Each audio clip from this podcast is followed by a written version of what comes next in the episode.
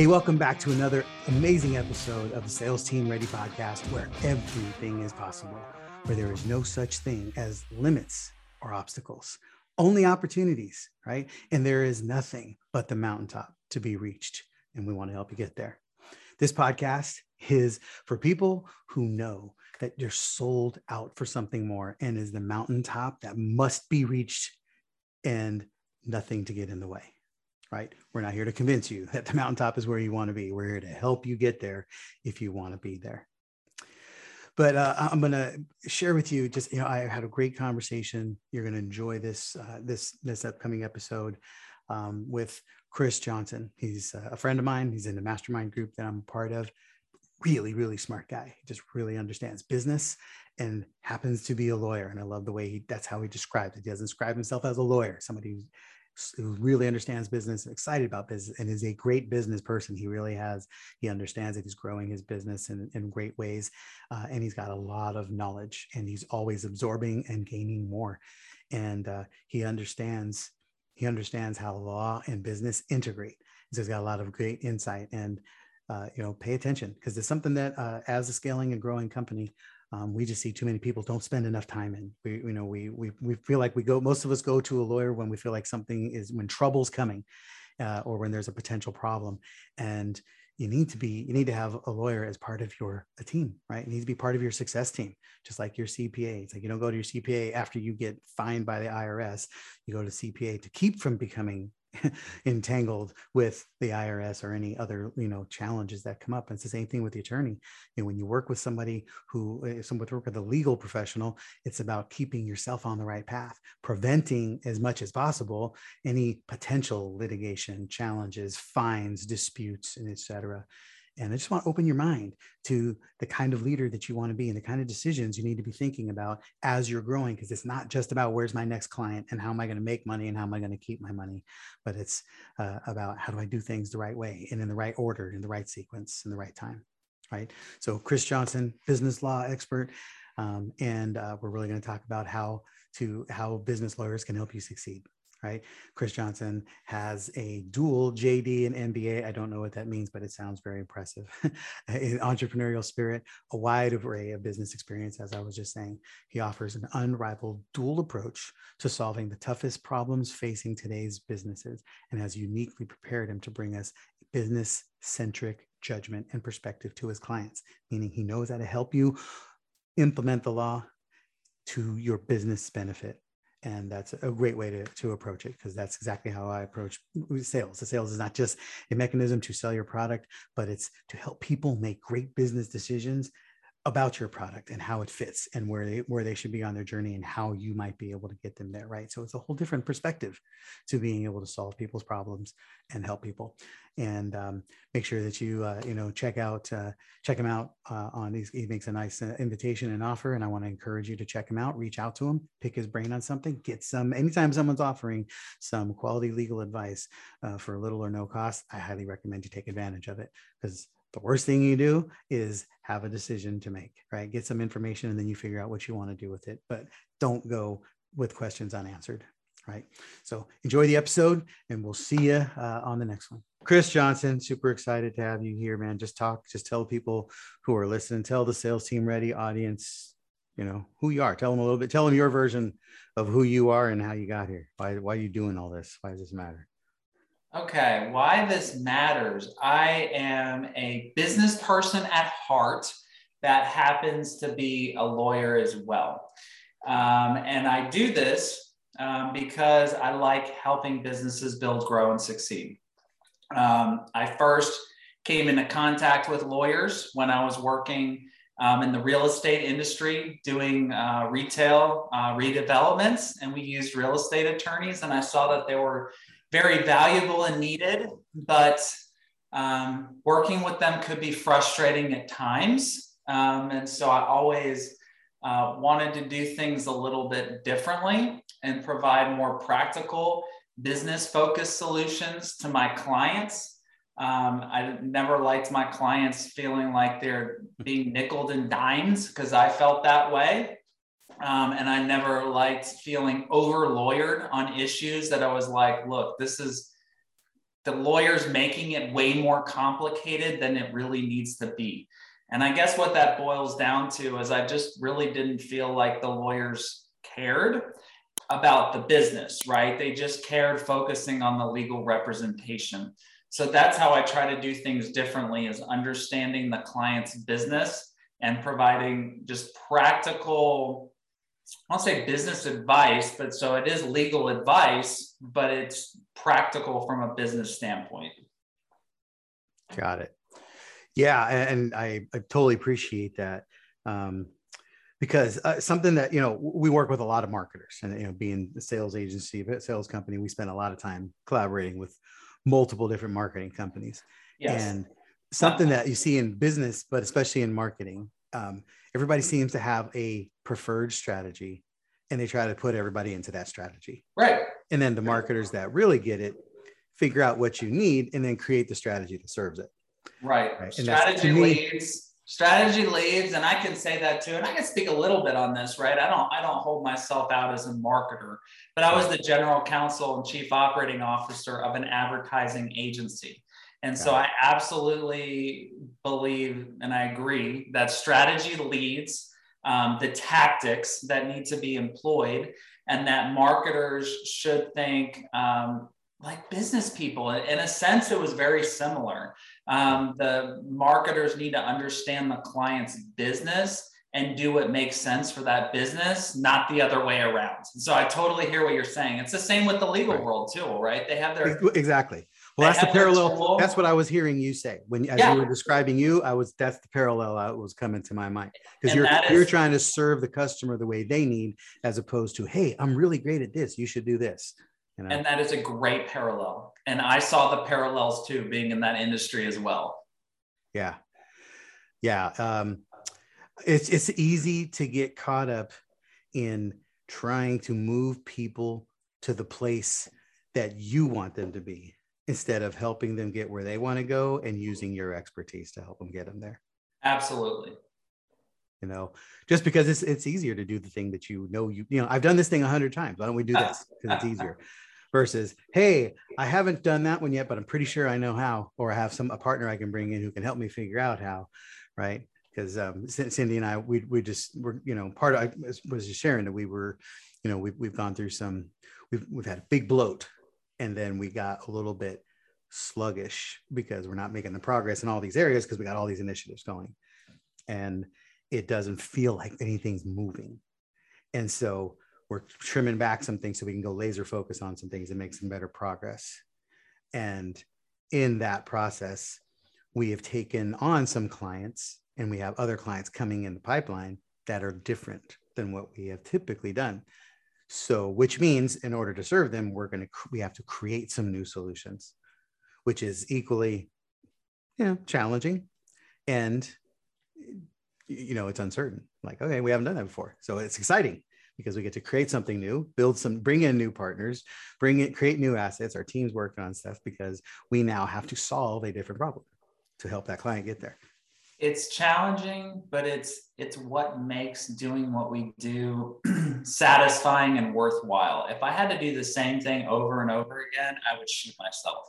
So part of what I like is the challenge of doing something different.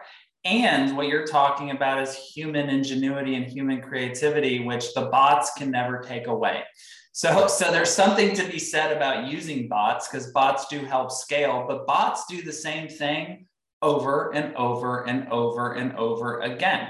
Humans come up with creative solutions and strategies to problems. Right.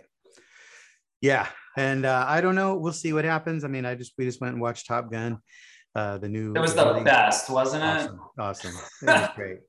Well, it was, and I think partly because we waited for so long for it. It was very satisfying. But you know, you watch the automation and stuff. It's like all the stuff that the humans do. It's like, well, computers can do that too. And I just have, you know, maybe at some point, a few generations from now, technology will also be able to feel what humans feel, but I don't know. But you know, there's still always that argument for a human could still know when to not push the button.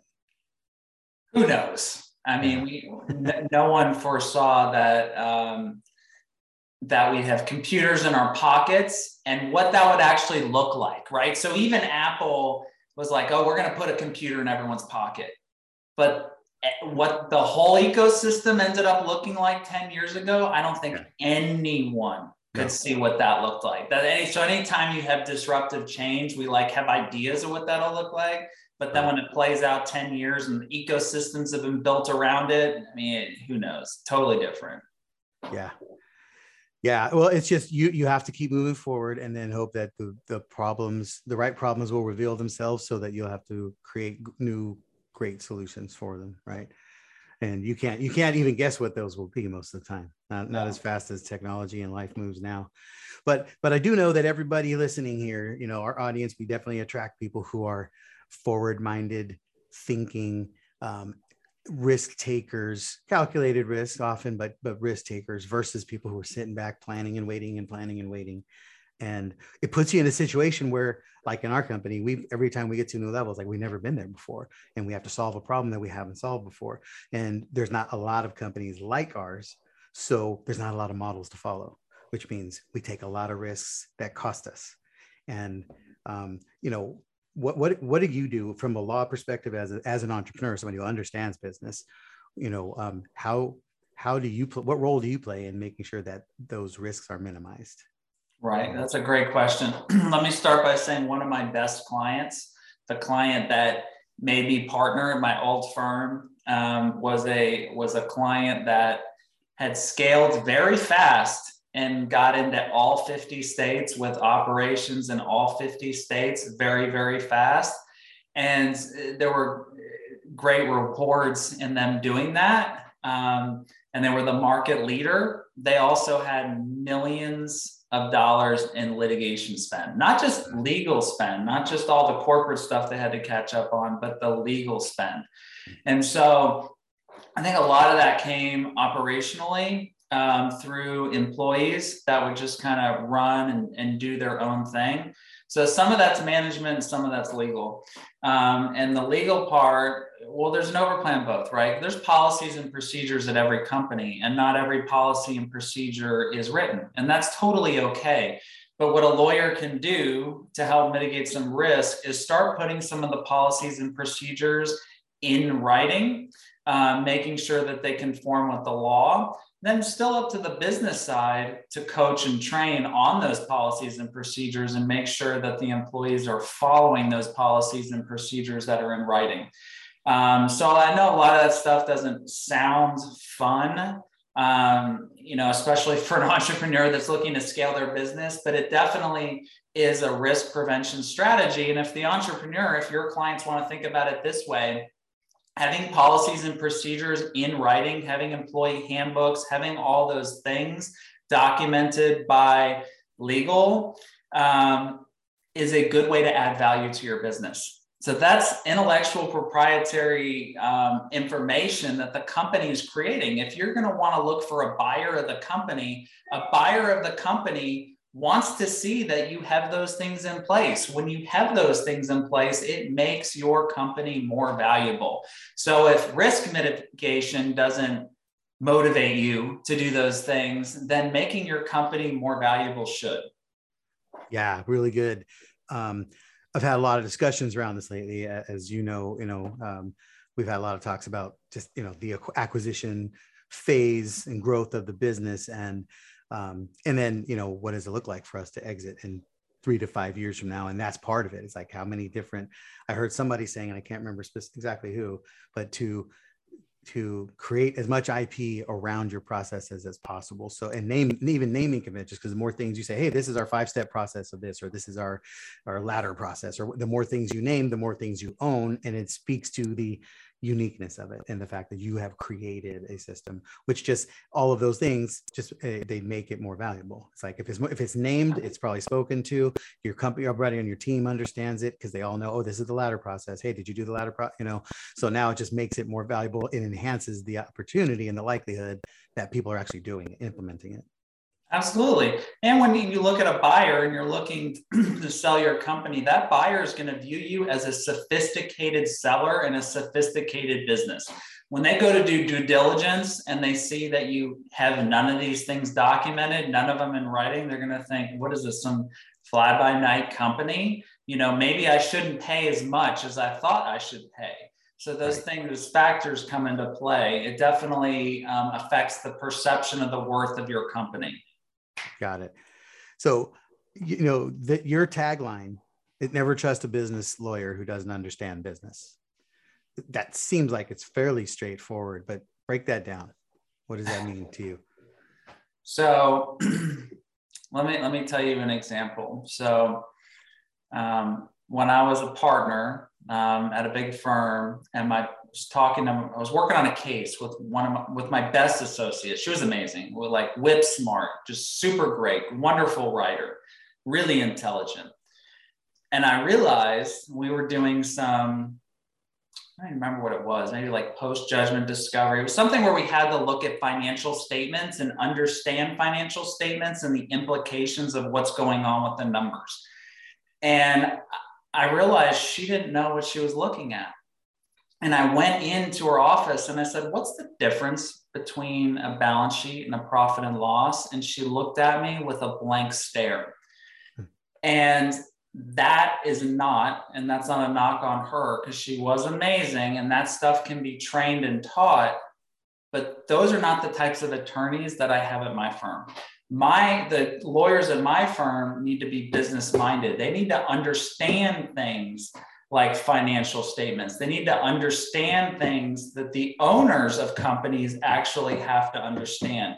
Because what that does is transforms the lawyer as someone that just works on like case law and theory and these pure legal things, that is like that marketer that's using a tactic that has to, you know, put a round peg in a square hole, or whatever the saying is, into someone that truly understands the client, what the client needs, and then the nuts and bolts of business. Because with what we do, we're representing businesses and we have to understand those nuances in order to be the best lawyers that we can be. And unfortunately, there's a lot of lawyers out there that, you know, were poli-sci majors or criminal justice majors or whatever, English, and then they go to law school because it's like the next best thing. It's the inevitable next path.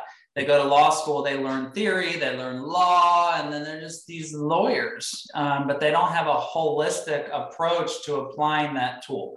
And I think the law is just a tool to be used for a business. It's not always the best tool. Sometimes it's a great tool, sometimes it's the only tool, but it's not always the best tool. And the lawyer needs to recognize that in order to provide practical counsel to the client.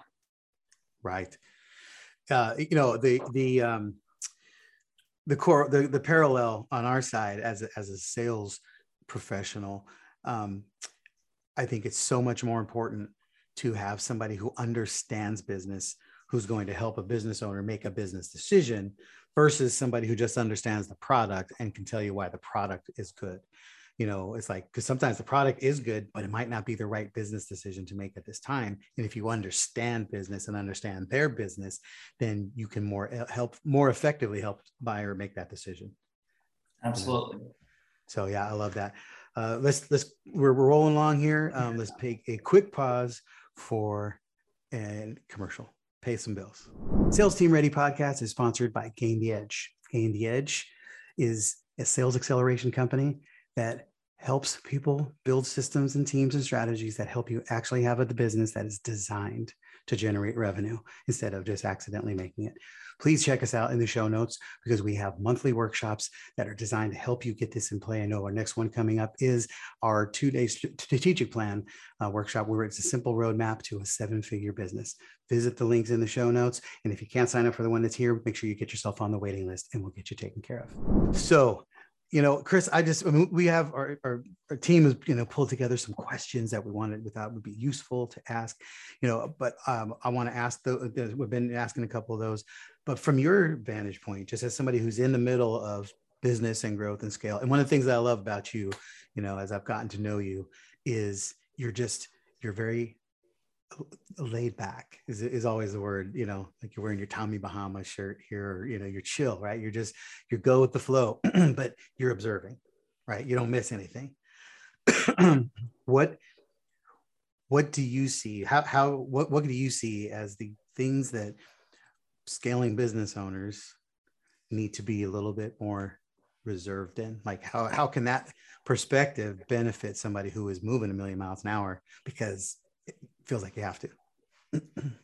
Well, we were talking about this a little bit before, but forward motion, forward consistent motion in the right direction, but not throttling it down and throttling it back and changing direction and really just like living in the emotion and living in the moment, which I think a lot of entrepreneurial minds do because they're very passionate about their business.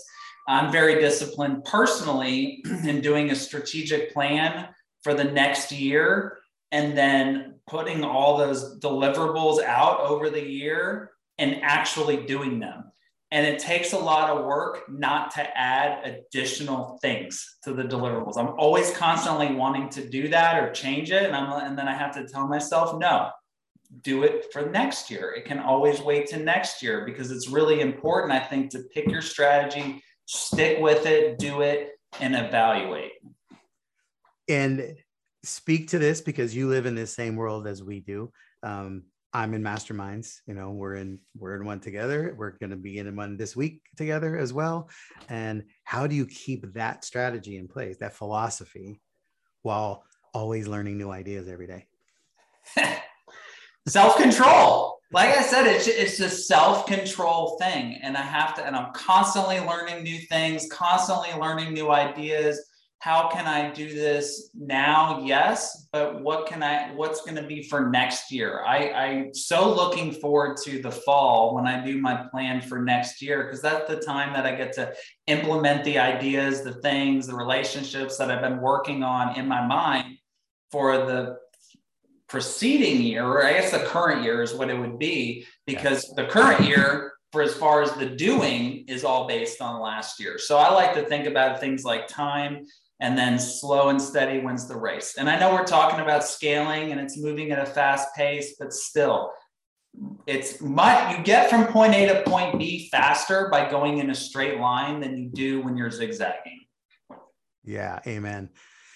Amen. And that's such an integral piece, because you are, I mean, in today's climate, shiny object syndrome is a real thing, and it's everywhere. Every single day there's a new idea. I'm like, oh, we can do this. Let's add this. And then all of a sudden we have a whole new initiative that the team, you know, you got people on the team have to be building something, creating something, moving. And it means that they're doing it at the expense of something else. It's easy for Jim to come up with the idea. I don't want to say easy. I'm sure it's brilliant. But then Jim walks in and it's like, guys, I learned this new thing. Just go ahead and do it. Just yep. Get it done. And they're like, oh God, here's Jim again with his new idea, which takes away from the ideas that they're currently implementing. Yes, definitely takes focus and discipline on that. So it's great. And it's nice to have somebody like you in your corner who can help make that happen. So let's shift gears for just a minute. And, you know, we're talking about some basics, some good fundamentals in scaling, but for the people who are looking more forward-minded, because we have a term around here that we call double vision, right? You have to have double vision in your business. You have to have one eye on the business you're building, that you're living in today, because you got to make now money now. And then you have to have one eye on the business you're becoming. Otherwise you'll always be living in the today.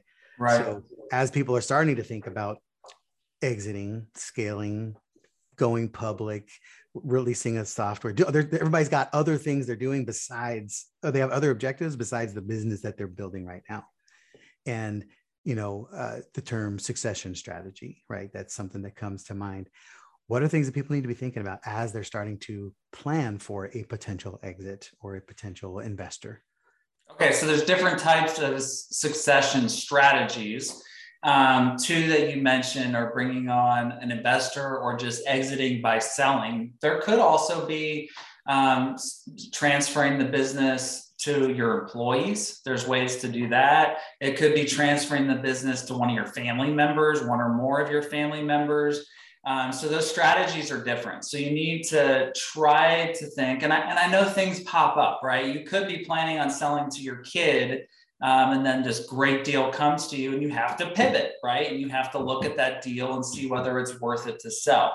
But you should think globally about like your options, what you want for the company, and start thinking about those things years in advance and start building the company for sale or for transition. And either way, you want to document yourself and all the things that you're doing through the standard operating procedures, through the policies and procedures, through all that. The standard operating procedures are really important because they're the instruction manual. They are, otherwise you're just, selling someone or transferring this really complicated custom car. And people need an instruction manual, driver's manual, to know how to operate everything and to know how everything works under the hood. So all that comes years in advance, and start planning and thinking about it. And then comes the legal work. So the legal work is the actual application of the plan. And so you could do an ESOP, is what they call it. Employee stock ownership plan, if you're going to transfer it to your employees, which you do over time. It's like when they buy, instead of investing in a 401k, they're investing in the business, okay? And then eventually transfers over, and there's been some very successful ESOPs. It could be a way where you transfer it to your children. You could put the business in what they call a grantor retained annuity trust, and there's certain tax benefits by structuring it that way closer to your retirement. Or it could be just a sale of the assets. And there's two ways to sell a company to a buyer. You do a stock sale or an asset sale, and there's pros and cons to each. You got to think through kind of how you're doing. Well, the lawyer will tell you how to do that, but you just got to come to the lawyer with, this is what we're going to do. And then the lawyer packages it all up appropriately. We, in the beginning, when we were first starting dialoguing, we were talking about tactics following strategy, and something that we make sure that you add in front of that is philosophy, right? Your strategy should follow a philosophy. And so if your philosophy is like, keep it in family business, well, then that's going to dictate the strategy which you run, the tactics which you build, and it also could likely inform your succession plan, right? Right. If you're in family, then you know that it's going to be transferable, right? Versus, greatest public good. Like that could be the philosophy of your company, which then might mean you're going to sell this to somebody who can take this to another level that can scale it beyond you or something. So I think the philosophy with which you run your business or build your business on is really important. And I don't think enough people think about that. How would you layer that in from a legal strategy as well?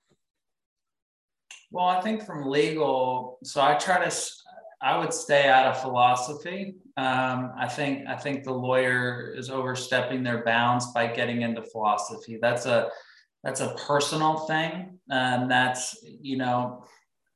I don't think a client can really come to me and start saying like, hey, do you think I should give it to my kids? Or do you think I should sell it for the greater good? I would be hesitant to even provide that advice because I think that's a business decision. That's a personal business decision that they need to formulate and get real clear on. And then if they want to bounce around some of the pros and cons, like the legal implications of that, or if they want to talk to their accountant about some of the tax implications of that, then that's all well said and done.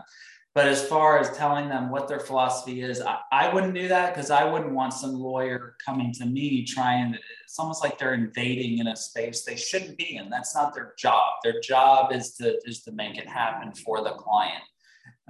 But so that's all I can say is from a legal and a tax standpoint, I can help advise, not on the tax side, but on the legal side, what it might look like for that legal type of succession for each of those, once you go philosophy to your strategy, what it looks like from a legal standpoint.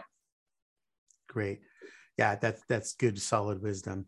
So once they've come up with the philosophy, then that can help you guide what direction, what kind of decisions to make inside of that. But the business owner's got to have that.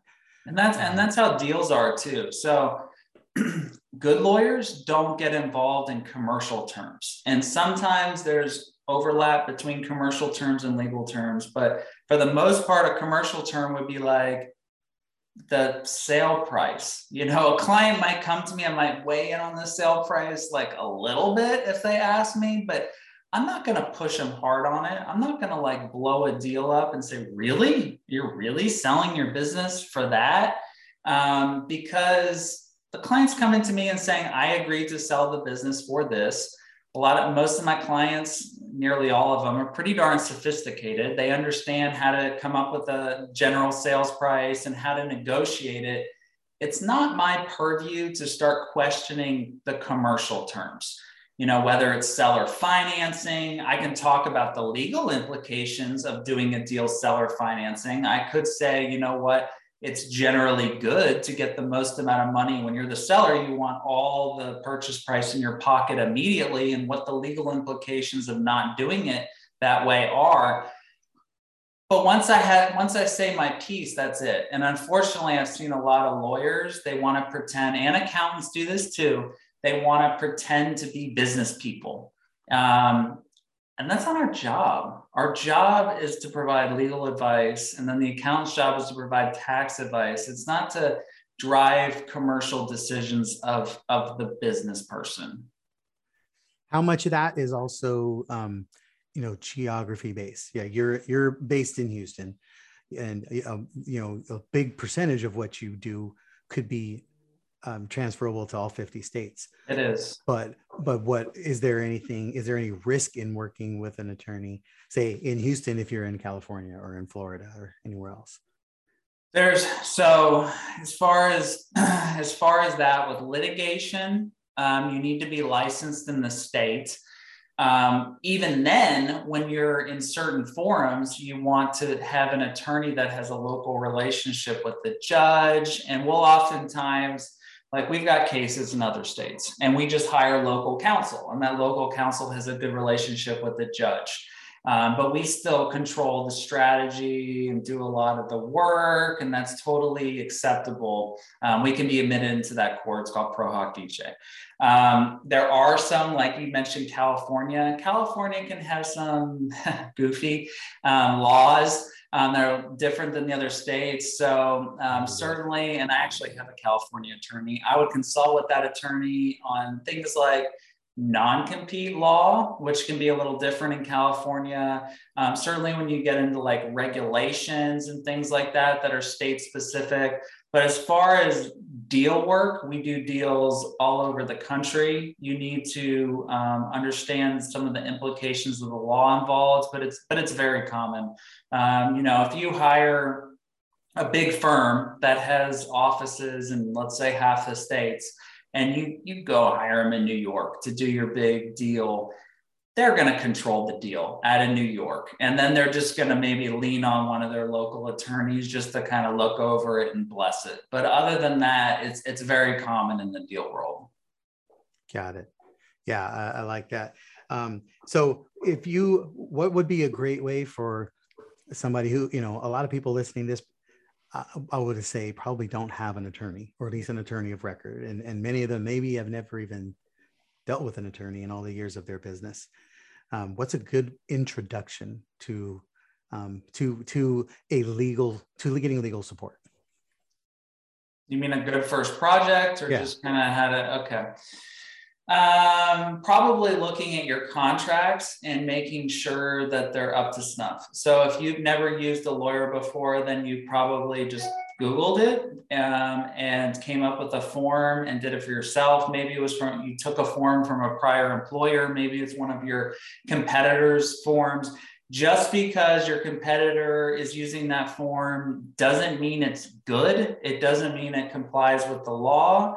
And it certainly doesn't mean it's tailored to your business and your business needs. So a very good first step would be to just check out some of your major contracts that you work with, and having a lawyer spot check it, maybe pointing out some issues, pointing out some things that you could do better, and then revising that contract. Once you develop a relationship, because I know it can be scary when you haven't done it before, and you're an entrepreneur, you're pretty independent, you're used to doing things yourself. Once you use an attorney and you develop a relationship with an attorney, it's very natural that you just start running everything by that attorney, because you see the value in it.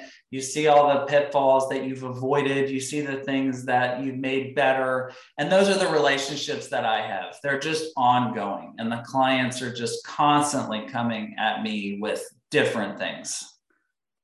Okay. Do you have a way for people to, simply take a first step with you and find out how you can support them? Or if happy to talk to anyone for free for an initial consult, 15 minutes, and talk about any issues that they have. And if they want to shoot me their contract over that 15 minutes, I'll take a quick look at it, and we can just talk through it. See if we're perhaps a right fit. The law firm's website is johnsenlaw.com, and it's Johnsen. It's a Scandinavian spelling, and there's a scheduling bot there, and it goes right to my calendar. You book a 15-minute talk with me. If you want to go straight to the Calendly link, it's calendly.com/Chris Johnsen, again, Johnsen.